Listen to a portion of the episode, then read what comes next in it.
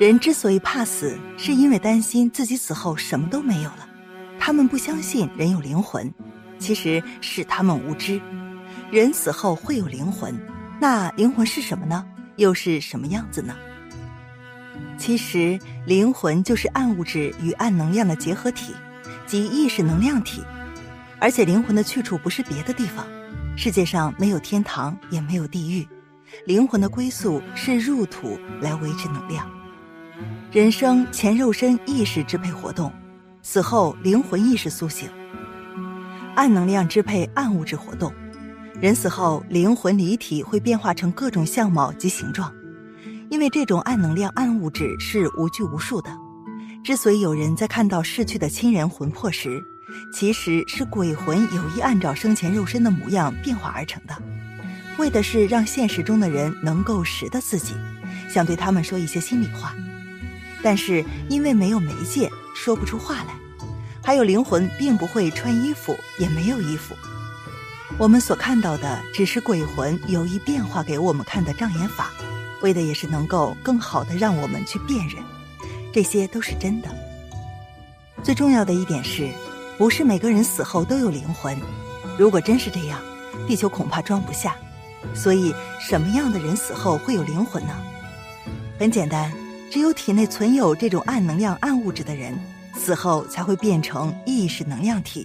即灵魂生前喜欢争强好胜的人，死后不一定有灵魂；生前和蔼宽厚的人，死后不一定没灵魂。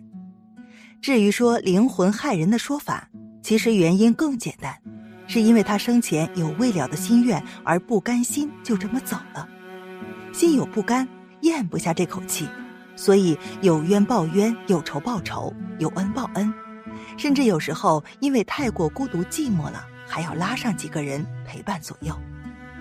这就是为什么人死后数月之内有望回家的缘故，其实是空前的孤独感在作祟而已。即便是鬼魂，也有好有坏，主要是看其生前是一个什么样的人了。生前是个好人，其灵魂也一定是一个品德高尚、深明大义的善鬼；生前是个坏人，其灵魂也注定是个十恶不赦、无恶不作的恶鬼。世上的因果报应，其实也都是与鬼有关的。人们经常传说的狐狸精、老鼠精、蛇精之类的神话。其实这些并不是神话，是人的灵魂借助动物的躯体来通过语言传递信息，即借尸还魂。还有老人常说，人死后守孝之时，千万不能让猫狗老鼠等近其身，否则会诈尸。其实那并不是诈尸，只是灵魂这个能量体通过小动物这个活着的宿主来接触大地，吸取更多的能量。而后回到自己的肉体内，激发内在潜能，仿佛起死回生般又站了起来。其实不过只是一个会说话、会走路的尸体罢了，即行尸走肉。而这个会走路的尸体才是最可怕的。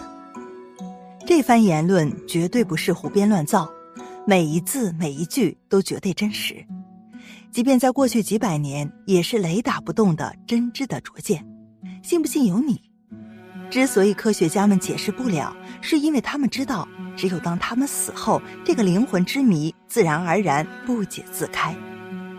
人死后在四十九天到处飘荡，没有处所，有时候可能回来，但是人世间也看不到他，而他能看见你，阴阳两隔不能说话见面。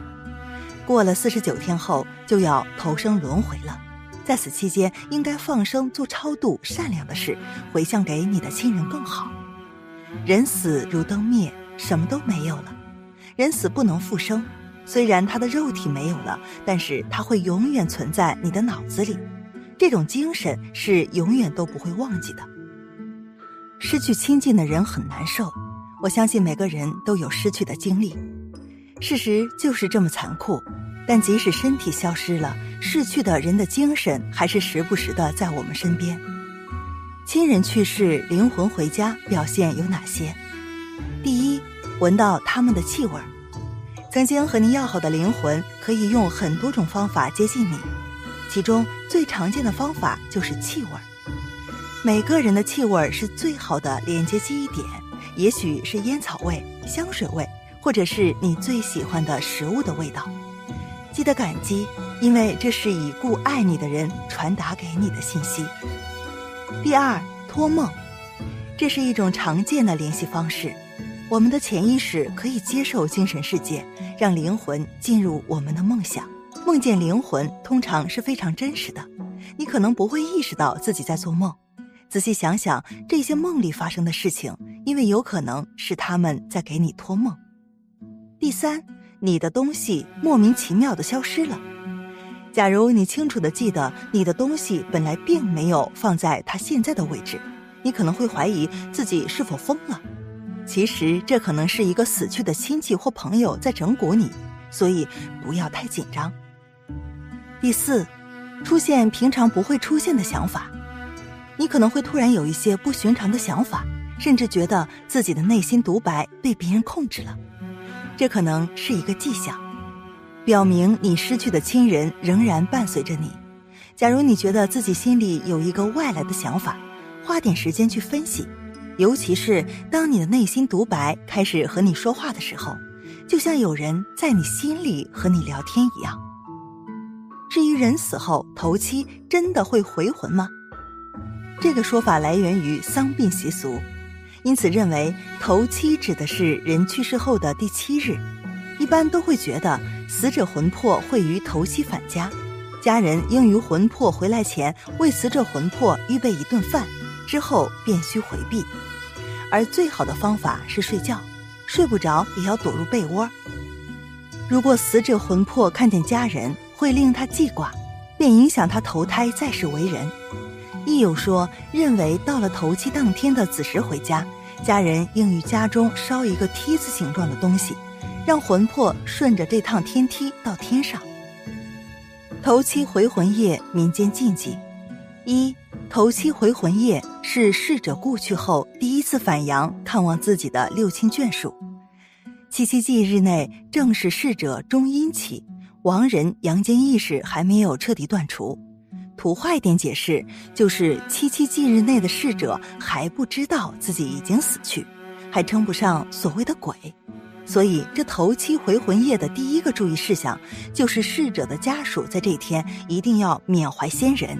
万不可为了家庭琐事口舌纷争矛盾，让逝者伤心遗憾、留恋红尘不肯离去。二，头七当天的子时，会有牛头马面、大小二鬼四位阴差鬼兵护送逝者的魂魄返还阳间家中。头七当天子时，从窗户、烟囱等地入宅；当天亥时，由房门走出。家中后人头七当天可以在家中摆放贡品。贡品当中要禁忌牛肉、马肉和狗肉，荤素搭配越丰盛越好，以此来犒劳答谢四位鬼差，不让其难为打压逝者。同时，贡品中也可以摆放先人生前喜好的食物，受用上路。三，同时在头七的当天子时，还要在孝房家门口摆放一碗清水和一碗五谷粮。摆放清水的意思是让先人洗去尘埃，消免灾难，安心上路；摆放五谷粮的意思是避免煞气，防治犯忽，辟邪驱霉。这一碗清水和一碗五谷粮，在次日清晨，清水直接洒在门口即可；五谷粮于当天扔于长流水处即可。头七当晚亥时撒下的贡品，连同烧纸、银票等各路拜金，与十字路口焚化即可。进食。四，在萨满仙门中，仙人头七这天是不允许去坟地祭祀的，原因是各家家庙祖先神这天会正式将逝者的阴宅磁场记录在案，建林巡查，同时也是呼气煞神抓找替身之时，所以头七这天贸然去坟地祭祀，一则会让家庙神及逝者贪恋红尘，死等祭祀，押运活人。二则容易冲撞呼气煞神，造成犯呼。头七这天，如果在家中不方便摆供的后人，也应当在当晚烧纸祭祀，祭祀先人。五，在头七回魂夜这天，家中若有月子人及四眼人，均应回避，以免冲撞逝者及各路阴兵。对于那些突然意外辞世的逝者，多会在头七这天给自己的亲人报梦说事。家人眷属若是梦到或是在家中看到，万不要惊恐，静心定神询问逝者，帮其妥善办理好未完之事，让其放心西去，光明大道，瑶池之路。过了头七之后，仙人就要登上望乡台，开始黄泉路之路，一去永不归。本期的视频就为大家分享到这里，感谢您的观看。愿佛光照照全家，愿如意伴您永远。